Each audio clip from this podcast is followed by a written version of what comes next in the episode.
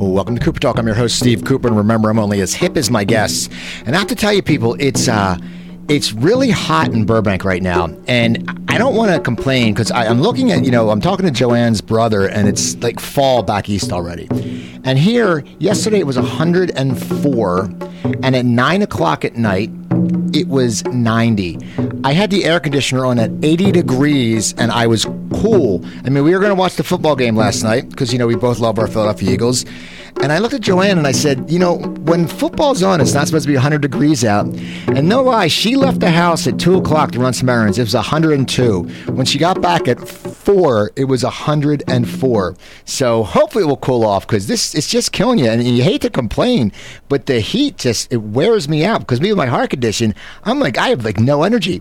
Anyway, enough about me. Uh, we have our guest, Jack Plotnick. How you doing, Jack? More about your heart condition. Oh, no, they, my, I, have. I have congestive heart failure, but, but I'm healthier than ever. I, I got it two and a half Okay, years ago. Failure is a scary word. Yeah, you know it's funny. I always say that, but I, I noticed this when people go, "Oh, you know, Ed Koch died of congestive heart failure." I'm like, no, Ed Koch was 88 when he died. It wasn't because of that. Right. But I'm not fine. But just when it's hot now, does the heat affect you at all? Because it's been very hot. No, I, I, I, well, you know what it is? I just keep in mind that it, it it's like this every year, but only for a week or like two, or two weeks at most. So it's just kind of, you know, this fire you walk through and, and, and because of it, you get to live in LA. Now, you, I mean, you're a Midwest kid. You're from Ohio, right? Yeah. Okay. Now that had the seasons, and now do you miss? Do you miss the seasons? I miss wind most of all. Like, there's no wind in LA. It's very strange. But uh, yeah, I miss the seasons, but I go visit them. I go visit seasons, and then I get to leave the season behind and come back to the perfect, perfect 75 degree weather here. So know, I, it- like that. You know, I, we bitch right now that it's hot, but then someone put on, uh, someone posted on Twitter. They said, "But yeah, I'm getting upset because I have to deal with that 75 degree winter." Which is so true. Right. So you're from Ohio. Is it a small town? I mean, did, they, does, did the people know who I am? That you're? The, did they need to get any? we'll get to your career. Oh It's no, I just Plotnick. mean my name. Jack. It's I said Jack, Plotnick. Oh, okay, okay. I, I talk fast. I don't. You don't have headphones on. It's Jack it. Plotnick. No, it's fine. It's fine. It's Jack Plotnick, people. It's Jack Plotnick. Hi there. That's okay. So now, now is your town you grew up in? Was it a small town? um, yeah, sure. It's suburban. Now- yeah, majorly suburban. Now, was your family into acting? I mean, how did you end up getting on this trail of acting? And you know, did, was it- was it in your no, I- household? I, was or- definitely the only one. I was the weirdo, and um, I just, gosh, I think it all started maybe watching Carol Burnett show or Saturday Night Live, or I just. Uh, I started to. I, I, I actually would in fifth grade shut my school down and make them force them to watch me do these ske- these sketches, a la Saturday Night Live with my friend, and for some reason they put up with it. That's so cool, though. I mean, it's so you know, it's so funny, especially at that age. I mean, we're so. I don't know because you're. I'm only a few years older than you. Which our birthdays are the same day, people. Which is great. We're That's both mischief, mischief night, October 30th. Did you Mischief? Oh no, back east we called it mischief night because the night before Halloween, everyone would go out and do mischief like soap windows, and it you was just added an extra day to Halloween. I love that. it's great. We didn't. I didn't. mm, Well, because in Chicago, I think they call it Devil's Night or something like Uh-huh. that. But so well, but it's so great because at fifth, when you said at fifth Did grade, you get a lot of birthday cakes shaped like pumpkins? yeah. And my mom, my mom would always do this. That's- Maybe your mom did the same thing. Whenever she had like a birthday party for me, it was always costume themed, and I'd be like, "No, I don't want the day at the zoo birthday. Tomorrow's Halloween. We're dressing up." And I think she just wanted to uh, sit there and kill two birds with one stone. Say, "Okay, Oh, here's your costume." Now, what did you get? Holiday pumpkin kids, cakes? they always kill two birds with one stone. You know, I would. It's better Halloween than Christmas though, because then the gifts get all confused. But uh, I liked having Halloween themed birthdays because I guess because birth, my birthday came around Halloween, I just fell in love with the holiday and I decided it was mine. Can you remember back what was your best costume as a kid? That the one costume that you said, I mean, you were like, you know, there's some costumes you wear, and you're just walking around like I'm the king, and plus you're getting the special love because it's your birthday, so no one's going to say that's a bad I- I'm sad to say I never had a good costume as a kid. It was just a series of defeats and sadness. it was really sad because I would end. I was the youngest sibling, and I would always get the like the costume handed down to me after they'd already worn it three years. But the worst costume was I was. I think I was. I was very excited because I was. I thought I was a Martian. I was all green, and and everybody thought I was. Oh my gosh, Niblet. Niblet is the Jolly Green Giant's little nephew, and they went Little "Oh, Sprout, little- and- yeah, little Sprout. Is that it? Little Yeah. Sprout. Okay. Anyway, point is, I thought I was a scary alien, and everybody answered the door and went, "Oh, little Sprout." Ah, it was heartbreaking.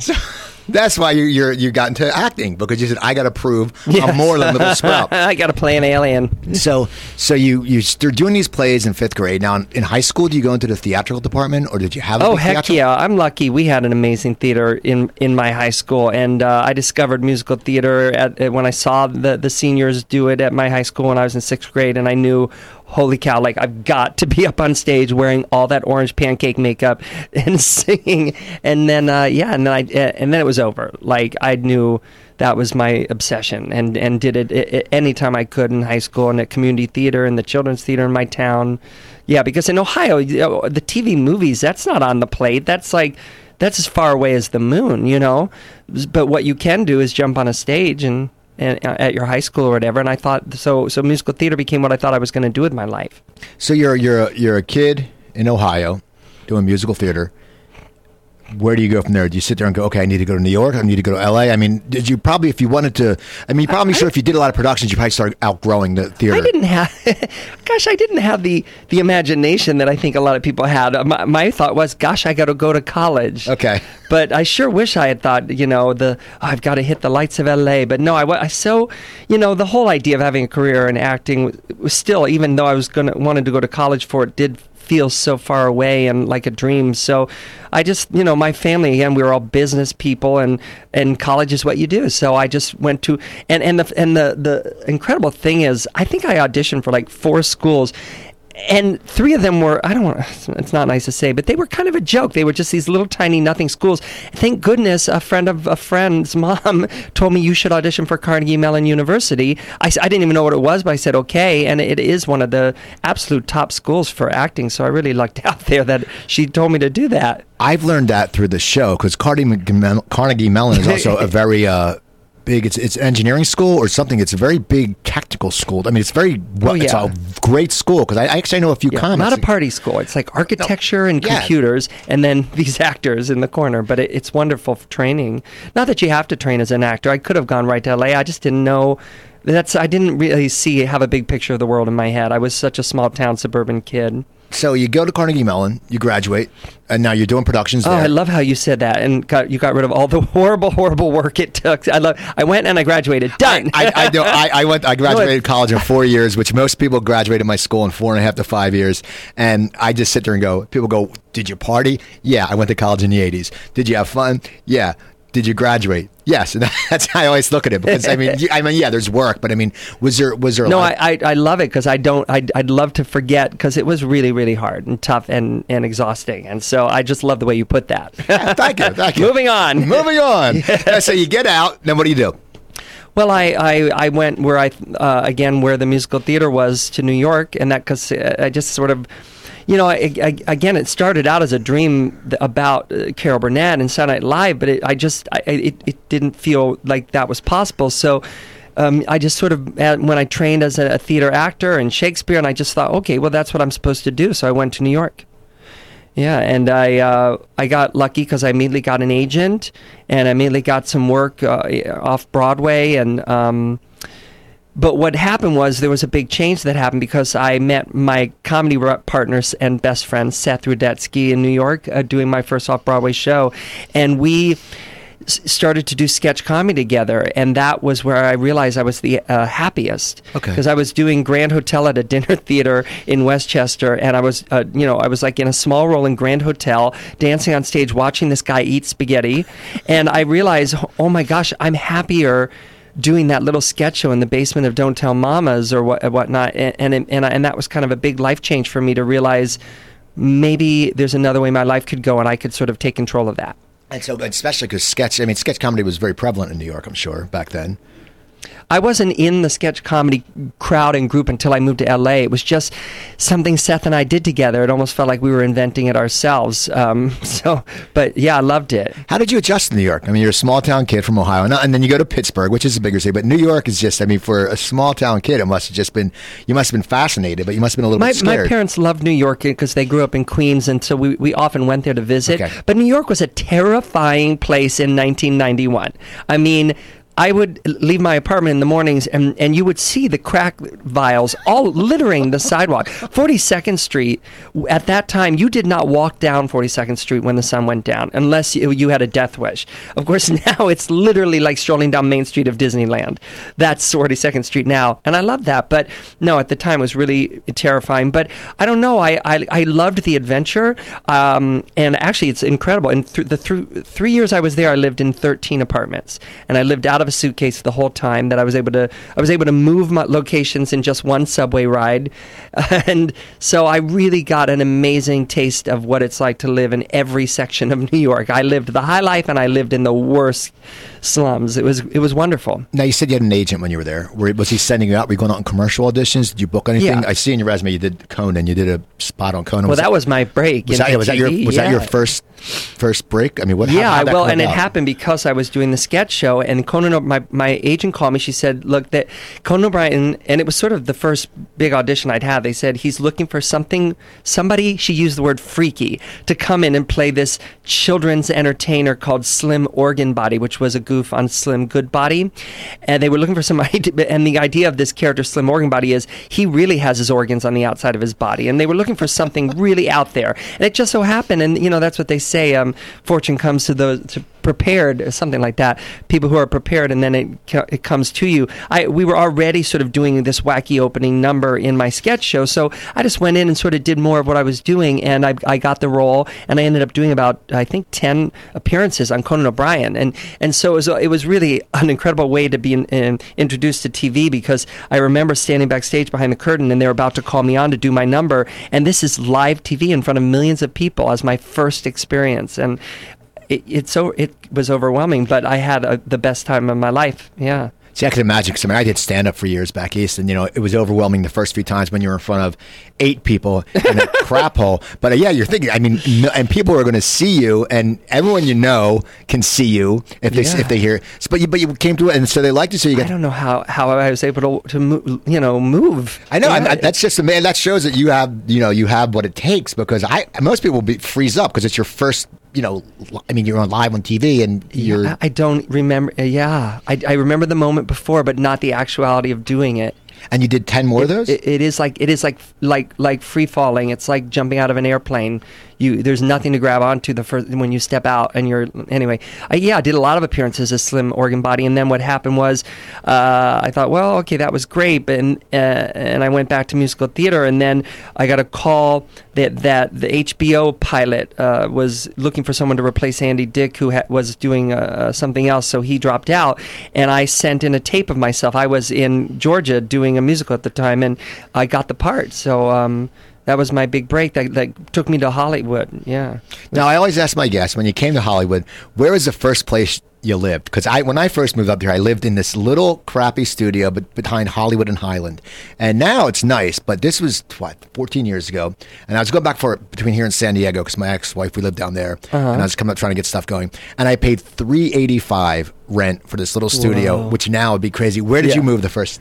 Well, I was. Um, I lived on a friend's floor for a, few, a couple months, and then I thought, okay, I got to break out on my own. And I just, I can't remember how I, I. It was a stranger I moved in with, and I and um, I remember uh, I had my own bedroom. We shared a bathroom, but he had this horribly terrifying dog. What are those dogs that look like bears? Shits. I can't remember. Uh, Really Mastiffs? I No. can't remember. The point is, I don't know how he got in, but I would wake up and he would just be in my room staring at me. This dog. It was. I was terrified, uh, and it was really a terrible experience.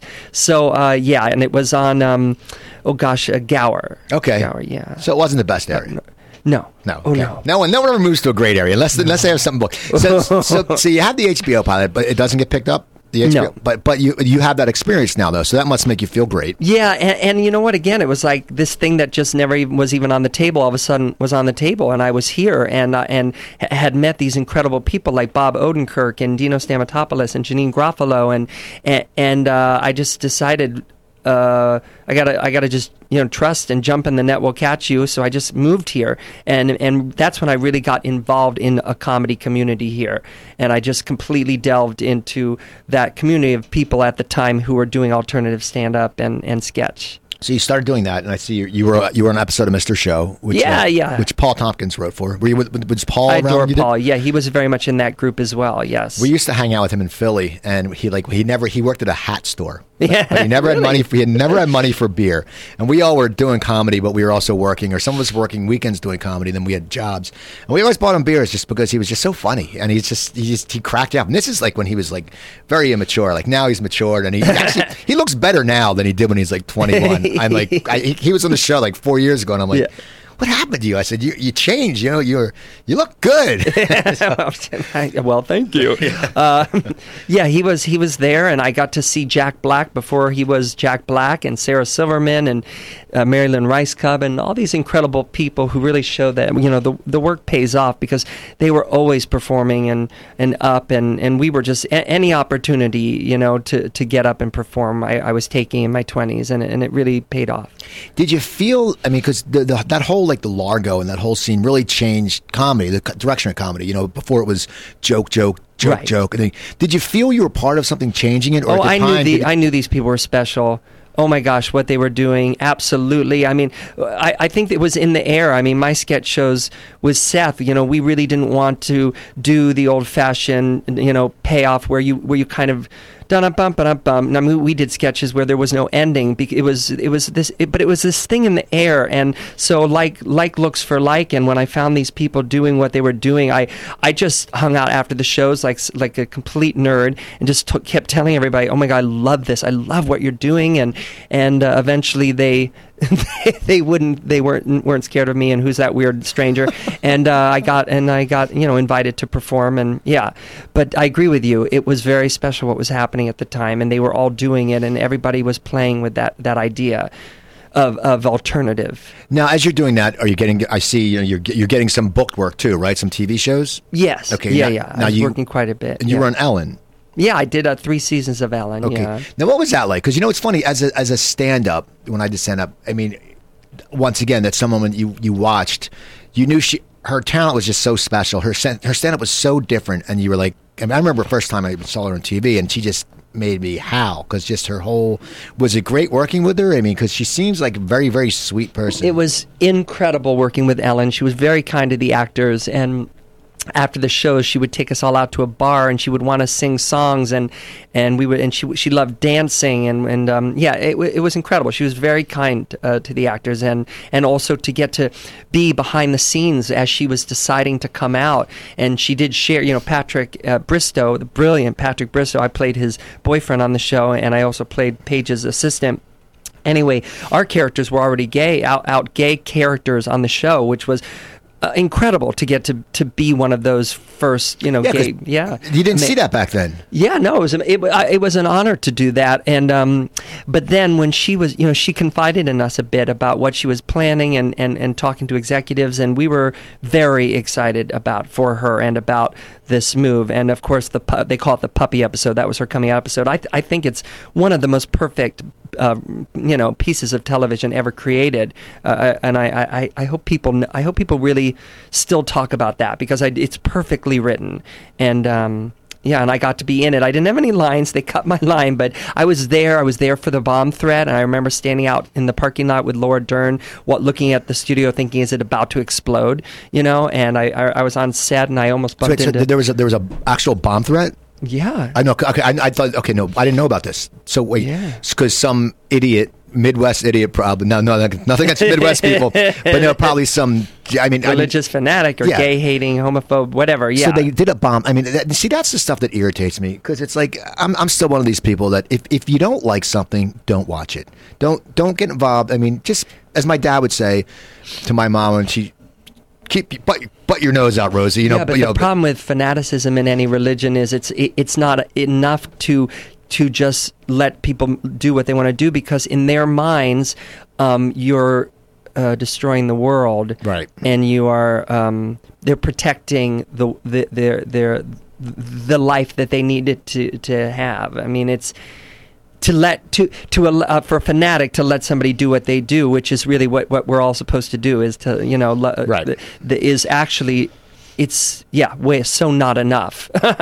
So did they come into? The, I mean, I've never been where there's. But I- actually, I was at. I was no, I was never at a bomb threat. I saw. I was at something in North Hollywood at a Ralph's. I was stuck in the store because there was a Oh, guy yeah? outside with a gun. I was coming back from a comedy show. oh my god, did, did were there shots fired? No, but there, all of a sudden I'm sitting there and I was just, I was getting that Sobe water, and the only reason Got to was, have it wor- worth being in a gunfight. You know, it was on sale, and they had uh, Yeah. this contest, and I won a MacBook a week before with the Sobe water. So I said, You thought I'll get another MacBook? If I was like, whatever, I'll go. So I lightning strikes yeah, twice I on don't that know. Sobe water. so I go in, and all of a sudden, I see these cops and they're in body armor, and we had to stay in Ralph's for like an hour and a half, and all these idiots oh are Oh my gosh, standing. it sounds like the mist. Did Yeah. aliens come? And all these idiots are standing near the window, like where the pe- people with guns are. I was like in the back, sitting in like in a potholder. Oh, 'Cause I'm like, yeah. I'm like, I don't want to be up there. Hide in a can of Dinty Moore. This that's terrifying. I agree with you. but with it was crazy. But how was how was it when they were you still worried after they did the bomb sweep? Were you We worried? were, oh, it was a little scary going back in. Yeah, I hadn't thought about that in a long time. Yeah, it was a little scary,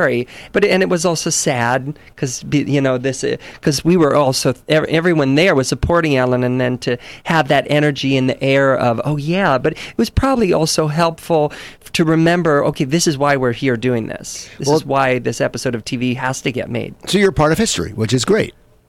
Yeah. I mean, you know, So are you. I- Everybody is when you think about it. no, but that's just great TV history. That's great. I mean, that's really cool that you just got to Yeah. be to uh Yeah, it's to no Hindenburg. that. That, would have been cool to be on the Hindenburg and survive. yeah, be, yeah. that'd be great. Or the Titanic. You know, yeah, you'd be you a could lady. pretty much put out any record album and people would buy it if you had survived, you know, Titanic. So Ellen ends, and then you, you now. I have so many record albums I want to put out, but no one would buy them. Sorry, go on. give, give me, give, do you actually? Are I'm you totally do, kidding. Do you no. sing? No, but, uh, yeah, I do sing, but no, Do you uh, ever? Would you ever make an album? No, um, I think you should. It's not my. Yeah, I okay. Now you're in action.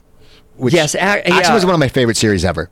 action. Yeah, I loved it, and it's one of those things. It's on Hulu now, and I t- and what pisses me off is so many people have never heard of it. And okay, I can understand if you live in L.A., you should have heard of Action because it was so damn good and so funny. Oh, and I mean, and you had a great you. part, but it was I just and it. Jay was Jay was great in it's a it. perfect role for Jay And- and, Illeana Douglas, who I, I worship both of Buddy them. Hackett. Buddy Hackett. Got to got to hear a million jokes. Wish I'd written every single one of them down, and I learned a lot from him. Buddy Hackett was a, an incredible person to work with. All of them, very kind. And that show, it's a crime that it ended up on the wrong channel. If it it, it, it should have run longer. But Well, I heard that actually they changed the final episode just because I guess Mm-hmm. because it's he dies at the end. But I guess they did it. They had a whole bunch of they had some episodes planned out. But Oh, then they I cut mean- it to like from they cut out those episodes, which it sucked because I mean, if it was just such a good look at Hollywood, and you got so many amazing stars to. Well, it was to ahead. Of, I it. think that the writing, Chris Thompson was a genius, and with that show and the writing, it was just ahead of its time, and that's why it really, it probably should have been on cable. I think it would have lived a long, happy life on cable.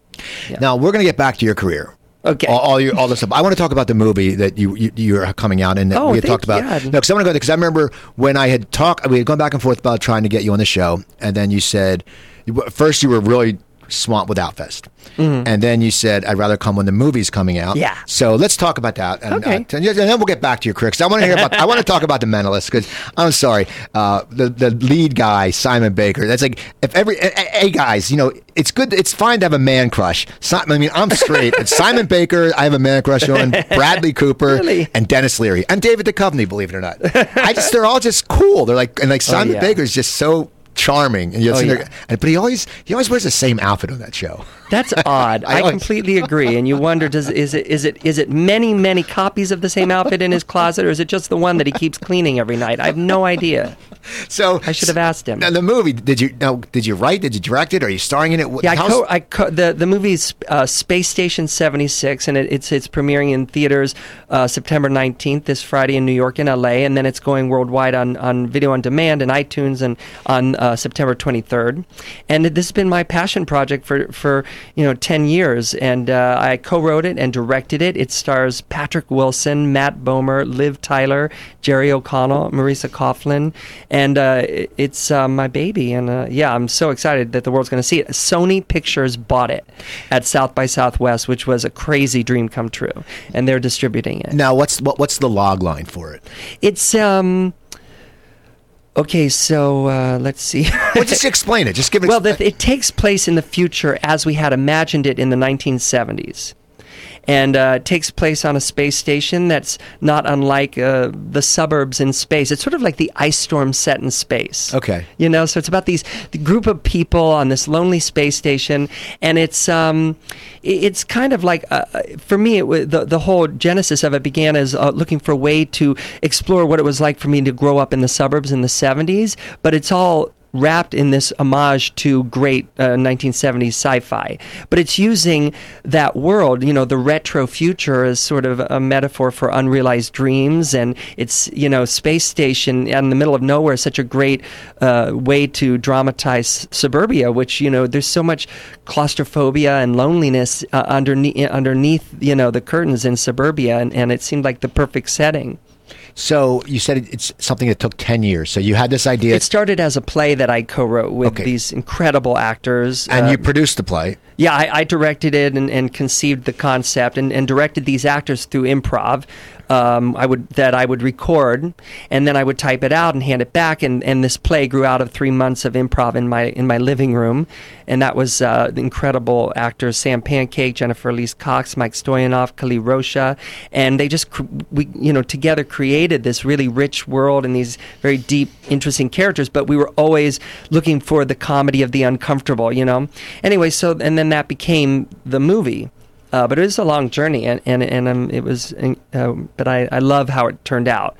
Uh, we ended up having to, there's like 20 minutes of special effects shots in the movie. There's more effect shots than there are in Star Wars. So it's also it is a sci-fi film, but it's a dark comedy. Are you personally a fan of sci-fi? Did you love that stuff when you were younger? I saw Empire Strikes Back 15 times in the theater. Really? So yeah, yeah. Okay, how about so- you? Uh, I saw it probably once or twice. I, you know, what's funny. Maybe you were a Star Wars kid. Yeah, you know, but I, I liked it, but it's weird. I and I I never saw the new ones. I and I've just never been a big sci-fi guy. Like I liked Aliens better than Star Wars. Aliens is perfect. I love that because it, it scared you and it was. It's a creepy. thriller, really, more than sci- fi. yeah. I just I was never a big sci-fi, and it, and it's funny because I I have Netflix, and everyone says is it the new Battlestar Galactica, whatever that came out a while ago? It's just unbelievable. Like it's it's one of those things. I should watch that. Yeah, I just not- worked not- with Mary McDonnell. She was a dream. Someone said someone said man someone goes if you don't like sci-fi it doesn't make a difference. You go this show is just awesome. And i'm not talking about the dirk benedict ones. I'm talking about the new ones. And uh, but no so so you were you were a sci-fi kid and so that's how you came up with the idea and, And I also love 70s film, just all of it, you know, The Shining and Ordinary People and and you know, I just think film was so incredible back then and this whole movie is is a, is a bit of a throwback in the feel and the way we shot it and yeah, it's it's it's it's as much inspired by family dramas that I love from the 70s as by sci-fi. It kind of meets right in the middle. It's not a parody, it's not Spaceballs trying to, you know, with a lot of goofs on sci-fi. It's not Galaxy Quest because it's it's not about some huge uh, sci-fi adventure, but it's about the the battles that happen internally inside of people. Uh, eh, but nonetheless, if you love sci- 70s sci-fi, I mean, there's so many. Uh, so much of that in the movie. A friend of mine said the sets look. Like, it, the movie looks like uh, Space 1999, and the Brady Bunch had a baby, which I love. And uh, yeah, so it, it's it's funny, like but like a uncomfortable like a Todd Solondz movie and and it does ask you to care about the people and and I think everybody's journey and all the actors do such a beautiful job of investing in their characters dramas and conflicts and desires that you really get wrapped up in in in in in um, what's happening in in the in the story. Yeah. Well it must have been a big labor of love for you to just to take it from the play to get it done as a movie what did that process entail i mean did you did you know who was going to be in the movie when you started pitching it or did you have to go through studios because it's different or i mean how did you this get to the point where so you made it off the boards, so completely not through the the normal Hollywood system. As a matter of fact, Sony called us. They were like, "Where did this movie come from, and why did we not know about it?" You know, and um, it just happened by just sheer will and determination. And uh, I, I you know certainly well I found my my producers who really uh, made it happen at Sundance when I was there for the movie Sleeping Dogs Lie. And they just believed in it. And together we were able to get the script out. And Patrick Wilson uh, he fell in love with this role that is the last role you'd expect Patrick Wilson to play, and that's why we ha- we love that he was playing it. And he's so funny in this movie in a way that you never get. You know, he is the funniest guy ever, Patrick Okay. Wilson. He, and you don't. He he told me he he doesn't get cast in comedies unless it's just on offer or th- through a friend. And so um, anyway, so when he agreed, that was a, a big thing. And Liv Tyler uh, and then Matt Bomer. Matt, I love Matt Bomer's reason to do the movie. He said when he read the script, he had to do it because it was. It fulfilled two a long-time wishes, uh, childhood dreams. One is to be in a 1970 sci-fi film, and two is to live in a John Cheever novel. Okay. And John Cheever, he was he writer about the underbelly of the suburbs in the 70s, and and it so. Uh, yeah, so you know, certainly having those uh, celebrities be attracted to the script, and and and I I love the script because it, it is so delicious for an actor because there's real scenes to dig your teeth into, you know, and it's and it's funny and it's sad and it's uncomfortable and it's dramatic and it's weird, you know, which is fun. It's a fun tone to walk. Now, this was this your first movie you've directed? Yeah, my first feature. Yeah. Now, what was that like? I mean, were you were you Well, I just scary been on just so many sets, and I also I, I co-directed most all the episodes of Lovespring International, which was a TV show I, I helped create up for for Lifetime. We did twelve episodes, and I was on the show. So anyway, so I, also I teach acting as a hobby, so it's just something I'm always kind of doing. But it was it was pretty scary, and uh, what I kind of liken it to is it's sort of like in the morning somebody takes a five thousand piece puzzle and throws it on the floor, and it's sort of like okay, you have eight hours to put that puzzle together, and any pieces that don't fit just disappear, and you never have. You know that's what it feels like directing, but I, it's a it's a rush, and it's the hardest thing in the world. But as soon as you're done, you can't wait to do it again. Now, I've heard people who've been on here who, directed before. They just say you. It just it consumes you. It's like it's like Robby Benson was on, and Robby Robby has Oh, has Robby had Benson. four open heart surgeries. Yes. and he uh, he talked about, and which was funny was. Everyone said, "Well, what happened to you? Why'd you stop acting?" And he said, "Because he couldn't get insurance to act." But then he said he, he started directing a bunch of sitcoms, and like the Naked Truth. and directed me on my Ellen. Okay. Yeah. And what's funny is he's like, what makes no sense is when I acted, I'd actually just do whatever. I'd actually work two hours. He goes, when I directed, it would take my whole day Yeah. because he's he's a consummate. I mean, he's such a perfectionist and the sweetest guy.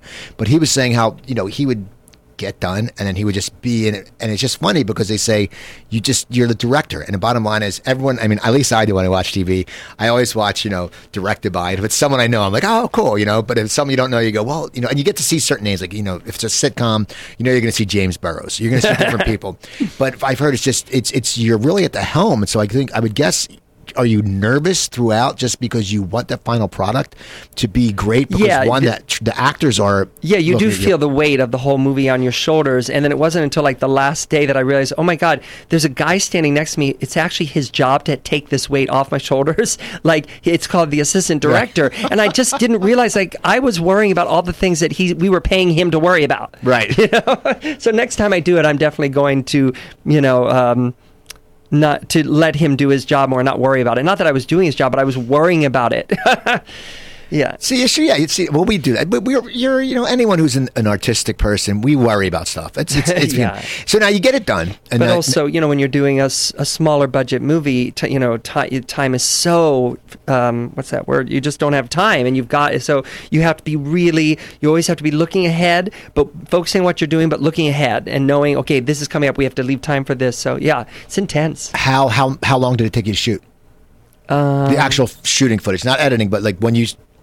Well, we shot one day a month for seven years. So it kind, of, no, oh, I'm okay. kidding. I'm No, kidding. I, I was, that would see, I was like, wow. I was like, wait a second. Didn't people age? Wait a second. Right. You know, it's like, wait. No, but uh, we shot it all in real time. No, I I, I can't remember. It was just Quick, though? Was it quick? It was it was fairly quick. Yeah. Okay, so you get the project done, and now how do you end up getting this uh, South by Southwest festival? Was that the first festival? Were you submitting it for festivals, or how yeah, did that well, work? so much of film festivals depend on the timing of when you're done, and we had so many effects to do. Uh, that was just that was the perfect festival, and uh, for the timing that we were done, because we, we, we were really well, we didn't have enough to show Sundance. We and we um, so yeah, South by Southwest. I love that we premiered there because they're a technical they're a technical festival and a music festival, and that's so what my movie is because there's so many effects and they're really cutting edge effects made to look like uh, it's it's amazing. Like everybody thinks they're miniatures that we built little spaceships, but no, it's CG but it's just made to look like like miniatures. And then, but also it's an amazing soundtrack in the film. We have all these Todd Rundgren songs, Neil Sedaka. His wife gave me permission to use "Laughter in the Rain." It's like it's it's so uh, it's very much a musical movie, run, uh, of like all the greatest songs that you'd hear on like the AM radio in the I, seventies. I love Todd Rundgren. Oh my I- God, was he ahead of his time? And he was from the Philadelphia area, which I am. So he used to have Utopia Studios out there. That's my opening song, Okay. Utopia. Yeah. Okay. He had the he had the studios out there, and there was a there was a show.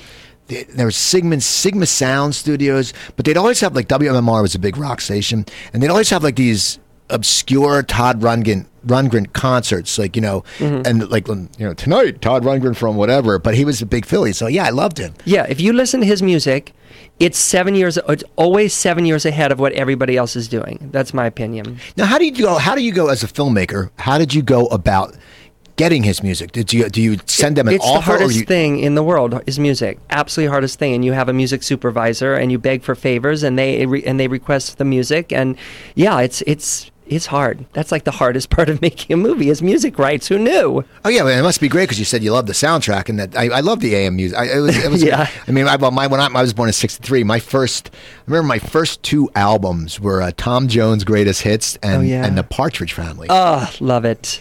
Love it. You know, I love 70s music so much. Seth and I created a musical called Disaster, which is a 1970s disaster movie musical with all 70s hits that's coming to Broadway next summer. We're Really? raising the money right now. It had a hit run. It uh, did great off Broadway earlier this year. So that I mean, that's how much I love the 70s and 70s music. now, did you write that with Seth? I did, yeah, Okay. and I, I'm directing that as well. So now, does Seth ever want to direct?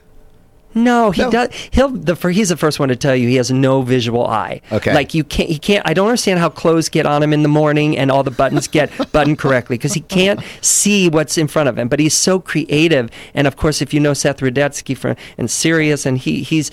He, yeah, he's a genius comic, and and and he's constantly writing books and doing shows, and yeah, but he is not a visual person, and you need to be as a director. So the play that's really exciting. So you you decided to put it on? Was it an effort to put it off We- Broadway? Oh my gosh, yeah, it was complete. It's just like my movie Space Station. It was completely just done off the grid. We just self-produced it off Broadway, and because we believed in it, we and and it it, it was. I mean, New York Times called it. Um, uh, gave it a rave.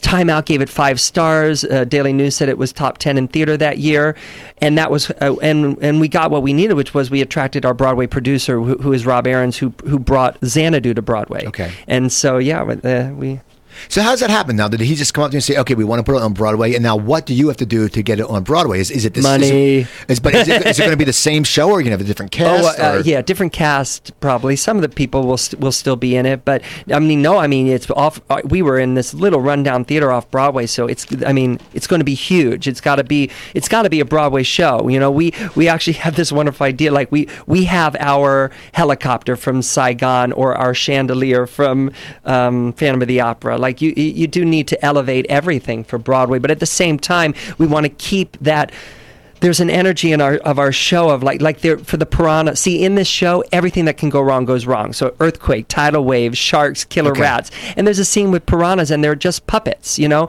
And we're gonna keep that. People love theater magic, and sometimes I think where some Broadway shows um, um, maybe get it wrong a little is they they they they get they don't use theater magic, and instead they throw tons of money into special effects.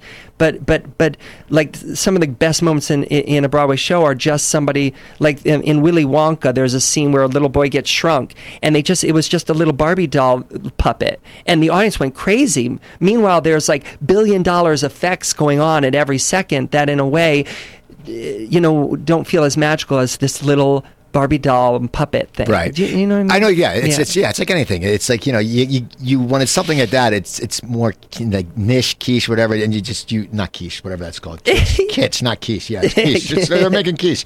No, it's just because it's it's fun, and when because a lot of times you see these big big productions, and it takes it out of it. Like we, me and Joanne went to see Priscilla, Mm-hmm. and I honestly had we saw went to Pantages, Yeah. and it was just a blast, and Yeah, it is. It was just a stri- It was it was a bus.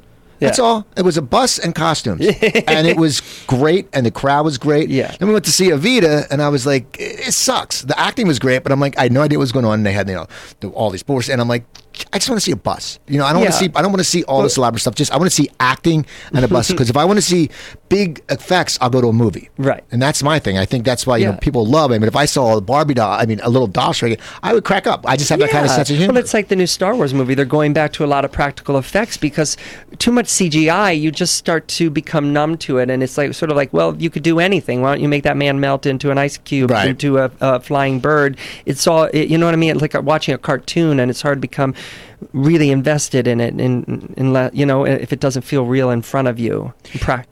Now with the play, will, you stress over it because it's because Broadway critics are just harsh. They're like they're mean. I mean, does that does ever Well, the does nice that ever, thing does that is we already got all the great reviews in New York. So, like in a way, that's why it's such a. Uh, that, it, that's sort of why we're a little bit ahead of the curve, you know, because all, all the all the critics have already given their approval to the off Broadway version. However, you know, I just you just can't get too worried about that because the amazing thing about anything creative is half the people will love it, half won't, and you just that's just humanity. It's like you it because whether people like something is completely up to their likes and dislikes. Of course, you hope that that more people like it than Right. don't. But um, you know, t- I mean, Tina Fey talks about it when she goes online. It's like it's crushing. People are so cruel, you know. But um, you got to focus on the people who get you, you know, because nothing's going to be for everyone. And if it is, it probably isn't that good. There's that great quote from title of show: "I'd rather be nine people's favorite thing than a hundred people's ninth favorite thing." See, I, that makes sense. Now, I only, quick- we're going to trans back to the movie. Yeah. When, when okay, when you're at uh, South by Southwest and it plays and it gets people love it. Yeah, but they added buzz screenings, and yeah, it was, it was really exciting. So you must be really because this is such a, as I said earlier, a labor of love. It must just you must have just been on cloud nine. Uh, oh, a- absolutely. So now, how does Sony approach Most of you? all, because watching the movie, I, I really feel like that's the movie I meant to make, and I love it. And it's so that's the best part, and that audiences were were getting it, and reviewers were understanding what I was going for, and and willing to let go of of. What they sort of maybe thought they wanted, which would be, you know, a wacky space parody or, or a sci-fi venture, but and say, okay, that's not what this is. But and take, you know, my favorite reviewers are the ones who are able to uh, to go, okay, I, I saw what he was doing and I, I like that, you know, as opposed to, you know, some reviewers are, are like, why wasn't this funnier? And it's sort of like, because it's it's not a comedy, it's a dramedy, it's a dark comedy, you know? And um, yeah, so. But what were you going to say? No, I was going to say. So Sony, after they saw it, they they hit up your people and said, "We want we want this movie." Yeah. I mean, that, so they just. We just couldn't, yeah. I mean, that must have been amazing. It's sort of- yeah. I mean, you- I'm, I'm sure when you when you, could- took it to South like- by Southwest, you never expected. It's going to Vegas and then you hit the jackpot and you go, how, how, did, how did that happen? so now, are, you- uh, do you plan to direct another movie? I'd love to. Okay. But I, I yeah, but I'd love uh, yeah, yeah. I really would love that. I mean, I have some things quote in the works. Now We'll you see. you also teach acting. As a hobby, yeah, I love it. Now, did you did you start doing that just because you love of the craft, or do you just thought It was that a way to people- give back. I I really wanted to find a way to do like some sort of charity work, and it all started just me inviting actors to my apartment for free to come and, and because what happened was I was studying. I, I had a lot of anxiety as a young actor, and I started studying st- self help, new thought to get over my uh, anxieties and to find a new way to look at life. But without realizing it, I was applying all that to acting. So ten years later, I realized, holy cow, I've got this whole approach that makes acting fun, joyful, and easy. And I'm actually booking even more work than I was before. I've got this thing I can share with people, and it's a way for me to feel good about who I am and to give back. So I wrote this free book. It put it online. It's free to read. Everything I teach is free to read on my website, jackplotnick.com, and the book is called New Thoughts for Actors. And it's just, and also it's a way to combat some of, um, I mean, I think some of the biggest uh, acting teachers in LA are the most abusive. And the stories I've heard in the last 10 years of me teaching are absolutely heartbreaking. And they're coming from the teachers that are charging the most. And these actors are, are just uh, broken by them. See, I like the fact that well, my my feeling is always about this, whether it's comedy or acting. You have a great resume. You should be teaching acting. I see some people who you sit there that are uh, probably the abusive ones. Also, I'm not, you know, who are probably just mean because they never worked. Like I had Ken Lerner on my show. He's a good teacher. He's Ken's been working for years. Joe Nuevas also, you know, he works a lot. They give classes. Mm-hmm. They're that's who you go to. You, like someone like you or someone like that because they're people who actually they're they're good at their craft, but they book work. I just have. Right. I always don't like people. I mean, I always say the guy Richard Kline who played Larry from Three's Company. Oh, I well, love- You know, I loved him, but he's teaching acting. Said, but he didn't do anything after Three's Company. so I'm always thinking, how can you teach acting if you know if if not not That's like interesting. I mean, I always say because it's like. If I was if I was to take an acting class, I would look at someone like you, or I would look I would IMDb and I go, "Wow, this Yeah. guy's got quite a uh, amazing He might resume." have some helpful hints. Yeah, How did he do it? knows- and, and if even if I suck at acting, maybe he can tell me. Well, if you go to an audition, you know, just because anything like that. So I, I yeah. that's I'm glad you do that. Well, I think I think that the the saddest thing is just when an actor is being really abused by an actor who never worked. That seems like a crime. But I do. There's great a- acting coaches out there, and I'm sure uh, some of them didn't necessarily work, but they have a way of understanding the process. But uh, yeah, I agree with you. Though it is strange when actors put up with abuse from somebody who never worked. It's Right. odd. it's crazy. Okay, now I also want to talk about drawn. You're on Drawn Together. Yes, Now- I was- love that show. To be on a show that you also worship is kind of the height. Uh, the, uh, and it was the same with Reno 911 for me. But yeah, Xan- uh, playing Xander on Drawn Together, I just never wanted it to end, and uh, I loved it. Yeah. Was that your first voiceover work? I'd done some little things here and there, but I think the reason why I got the audition was because the writers of that show were sort of uh, were writers of action. They were lower on the totem pole, but they knew me from action. They brought me in, and I had a take on the character that, that they really enjoyed. I think the the other people auditioning, a lot of them were playing a stereotypical quote gay sound, and, and that's not how I approached it. Now you also you mentioned uh, Cheevers. John Cheever's Yeah. novels, yeah. Well, what's funny is because John Cheevers was mentioned in a Seinfeld episode, and you also were in a Seinfeld episode. yes, I was. I did do a Seinfeld No, the-. John Cheevers was mentioned. It Yeah. turned out he was the lover of uh, uh, George's fiance's father. what was that? I mean, because you, I mean, what what year did you do Seinfeld? Was it in the middle or was I it? can't. 1890. I don't remember. It was so long ago, but I will say, uh, Jerry was at, he goes to every audition, you know, and, and he has he's really was involved with every aspect, even like what I, I what I looked like, what they did to my hair. Like he just cared, you know, and he was very kind. And it wasn't filmed in front of a live audience, at least not my scene. Uh, so it all happened quite quickly, but I, I loved it, and, and at the time I knew like that, whoa, like this is really amazing to get to, to, to be to see this. I felt the same way walking down the street of Sunnydale when I was on Buffy for, for for those episodes. It's incredible to get to step into the TV into onto these shows that are so fantastic. So yes, yeah, so, I mean, as I said, your your resume is great. Just so you know, you have a great resume, you. and uh, you're all over the place. Like you're comedy, drama, but I noticed, like you know, which is great, and that shows your acting ability because, I mean, if your if your your background is comedy, I mean, comedy Mm, I started doing- e- yeah. It comes easier, I think, if it's it's your background. But like you were on the Mentalist. Now, Yeah, how I, did, I how did did- a bunch of those. Yeah. How did that come about? Did they say we want this guy? I mean, because you're mostly at a comedy background. How does that? Does your agent pitch you going? Well, he's not the. He's, It's funny. I don't get seen for comedies much anymore. I, I it, for whatever reason, whoever's casting them now doesn't want to see me. But I do get seen for a lot of dramas. I just did Criminal Minds, Major Crimes. I love doing dramas, and uh, but I, my favorite tone again is like my movie. It's like a funny drama, a dramatic comedy, you know. But anyway, you asked me how did I get Mentalist? and- and- I had already done Nip Tuck. These casting people had cast me on Nip Tuck, and then they brought me in for The Mentalist, and it was just an audi- I just auditioned, and David Nutter, who directed the pilot, he he liked me, and uh, and I just I booked the pilot, uh, and um, yeah, I. I and I, you know, when, I don't know. I I loved the character. He was a rich character, and Simon, you know, enjoyed playing opposite this creepy guy. And he actually even improved a line where he said, I can't remember the last line of his scene with me, where he says, "You creep me out." I can't shoot. I can't remember. Anyway, that was improv because he was having a good time with the ener- the back and forth between our characters. So they brought me back a number of times. And when I found out I was possibly Red John, it was like I was so excited. Well, oh, well, you, did you watch the show? I mean, do you watch the shows you're in, or is it hard to watch? Like, if because I, don't always watch the shows I'm in. I did watch a lot of The Mentalist, but not. I didn't. I um. You know, I don't even have cable anymore. I, I don't watch a lot of TV. So now that, that's been great though. That a lot of times I hear you go for one audition and then they must like it because you get recurring. So that, with with Mentalist, you were getting called back. That, would, Mm-hmm. that, would that come out of the blue, or did you know that they're going? Okay, you're going to be on three episodes. Sometimes this year? you have a better idea that it's possible just because you know your character didn't die or whatever. So I was really happy when they started bringing me back. But yeah, the Red John thing was so exciting, and uh, then they killed me in the first episode, the first all of that though. season. What was it? What's it But like getting killed? to- What's, what's it like getting killed on? Uh, did you? I, I, I, it's interesting. I, I like getting killed. I think my favorite getting killed on, oh gosh, maybe is between Buffy and Supernatural. Supernatural, I stabbed myself in the neck with a pencil, and that was really neat. But Buffy was was cool because getting staked, and Joss Whedon was on set directing me, and uh, it was cool because I was the first human to be killed by a Slayer. But it it, it often hurts yeah, like the, how, I mean, the neck. Did they put something on you? I mean, how does that? Because yeah, I but think, you still have to pretend to stab yourself. And That- and yeah, in that- Buffy, I had to throw myself against this dumpster, and that you know it hurts to die. Right. now you said you're going to be on Criminal Minds. I got to tell you, I just I just started watching Criminal Minds like two years ago. Yeah. And uh, my girlfriend watched it all the time.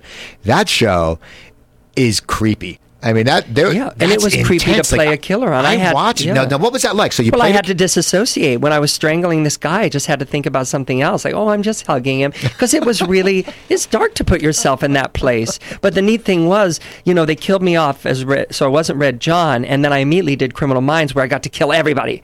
So I was like, it was like such a great, like, okay, well, you don't get to kill anyone on the mentalist, so you know, God said, just go ahead and kill everyone on Criminal Minds, and so that was fun. Yeah.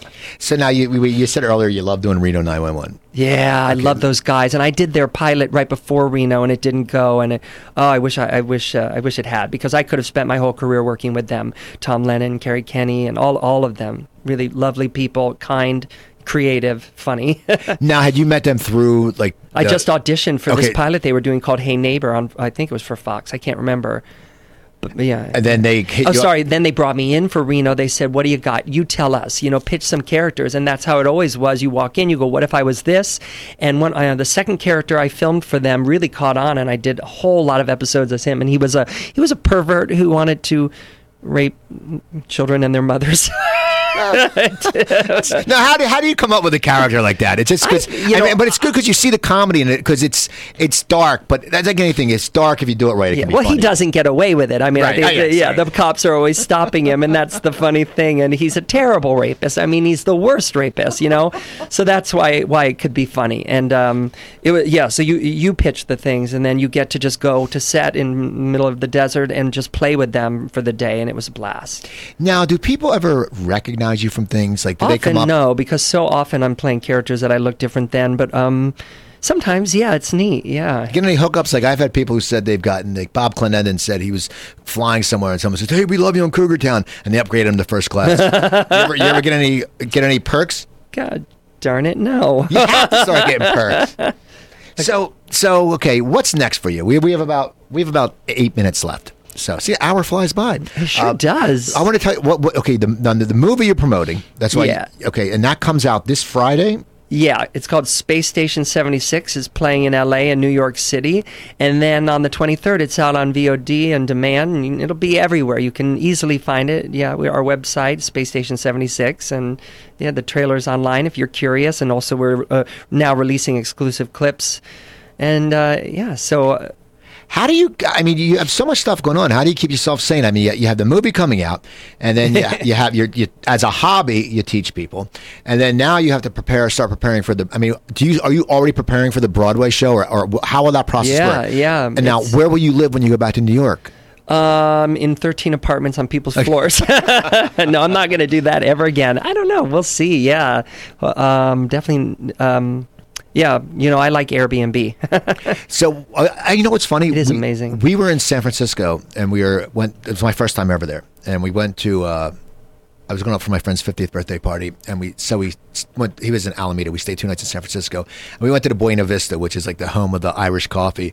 I never heard of Airbnb, and we started talking to this nice guy. He was from Missouri. He was a lawyer, and he's telling us he got this great like this great apartment in San Francisco, like in like some the the tender I don't even know some district or area, and the prices were going. What? The, it was amazing. yeah. So you used it before? It's incredible. Yeah, I did. My last time was a little iffy because ended up I was sharing the apartment with thousands of cockroaches, but they were very small and I barely noticed them because when you turn on the light they scurry away. But you know the guy. Uh, point is, I've also mostly always had amazing experiences. I love it. It is so much better than a hotel. Yeah, I love that. Now, what's your favorite place that you've shot a TV or movie at? I mean, where is you know? Have you been to Vancouver? I'm sure you've been to Vancouver.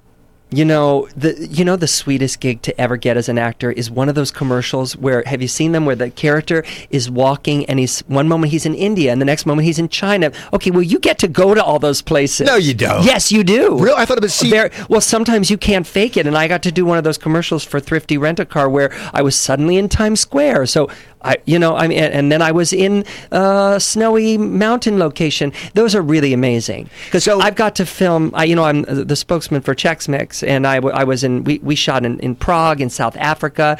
It, it, I love uh, London. I love I love traveling because they have to they have to fly you first class if you're traveling overseas, and you just never want to leave the plane. They have to pull me off those planes as I you know dug my fingernails in because first class on a plane. Oh my gosh. I want to move there. Now wait, so you- so you're, you're the spokesman for Chex Mix? Yeah, I was for years. Now, right, how- how did that right now about? it's faded off a little. Now I'm just the voice, but for years I was I was like the host of those. You just audi- I just auditioned. And so you got to go to all those cool places. Yeah, that was that was wonderful. But I mean, why, I, I'm just wondering why were they shooting him over there? Because they wanted to show Chex Mix's Uh, world. the uh, hard to say. Isn't that great? That's so I think cool, maybe though. it's cheaper to, to to fly me over and to film there than it would be. Yeah, I don't know. But you don't don't question it. Exactly. Just go. Now, now the thrifty though. Okay, so so you're in New York and you shoot your stuff. Now, do they sit there? Is it? Do they hustle you? Like, okay, you're done this. Then get on, you're on a plane tomorrow. We're gonna fly. They, or do you, they can only hustle you as fast as they can hustle the entire crew and all the lights and cameras. So yeah, but um, everything happens so fast in film because time is money. now, what are some of the other commercials you- you've done? Oh my gosh! I mean, I was the the, the spokesman for WD forty for some time. Uh, I did. I mean, I, it's it's kind of endless. I've done so many commercials. I'm so grateful for that. Um, oh, but if you ask me too quick, uh, longbow is that what it's called? That I had to be inside of a whale and. Um, Oh my gosh, Pizza Hut, Domino's. Um, oh my lot, gosh. a lot. I'm Now- sorry. Yeah, No, my you- now, brain short circuits Do you about it. still go out for commercial auditions, or are you saying I don't want to really do that anymore? I don't do it much anymore, but I'm going to one today. Are you? yeah. What's Because if you believe in the product, which I, I, I wouldn't do anything I don't believe in, then it is such a great way to support your career as an artist. This one today, I don't know. Uh, I can't remember. It's all You'll- secretary. We'll see what happens. Okay, now I'm just looking because we have a few minutes left. Now, yeah, now, if anybody out there dreams of being a Broadway investor, contact me. now what, what's Waffle Hut? well, that was a oh that show my friend. it was a, a pilot my friend created. That I was part of. I always like to see like post production and completed because it's always like they're different products. Because I don't, you probably don't look at your IMDb page, but you have uh, Every day. No, you I have a- check it. Where's Gir- my star meter? Girls Will Be Girls That, that 2012. Girls will Be Girls is is uh, a, a a movie that I produced and starred in, that, um, and it became this huge cult hit. And we just the, finished the sequel. It'll be out next year. It has a big following. It's it's it's the sickest movie. Like t- it's like J- uh, Walters. I'm sorry, Wa- John Waters. It's like Okay. it's inspired by that kind of comedy, and people who lo- who know it love it. Like.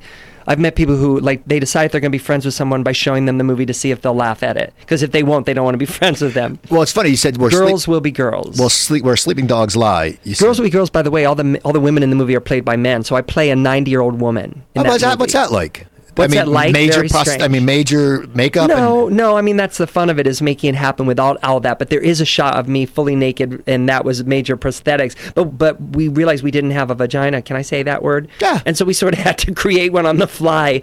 It was our Kermit rides the bike moment in the movie where we wanted to show you, look, it's not a puppet, it's real. No, I- you know, from Muppet movie when he's riding the bike. I love that. We were like, we got to have a, a Kermit rides the bike moment. Yes. do you play a 90 year old lady the whole time? yeah. Now, how'd that come That was about? one of the characters I did in my sketch show, just one of many characters, but it, it was a character people really enjoyed. So we teamed her up with two other men who play women, and, and they actually make a living do that doing it. It's a hobby for me, and um and yeah, and, and these three characters of these women who live in Hollywood, it just really took off.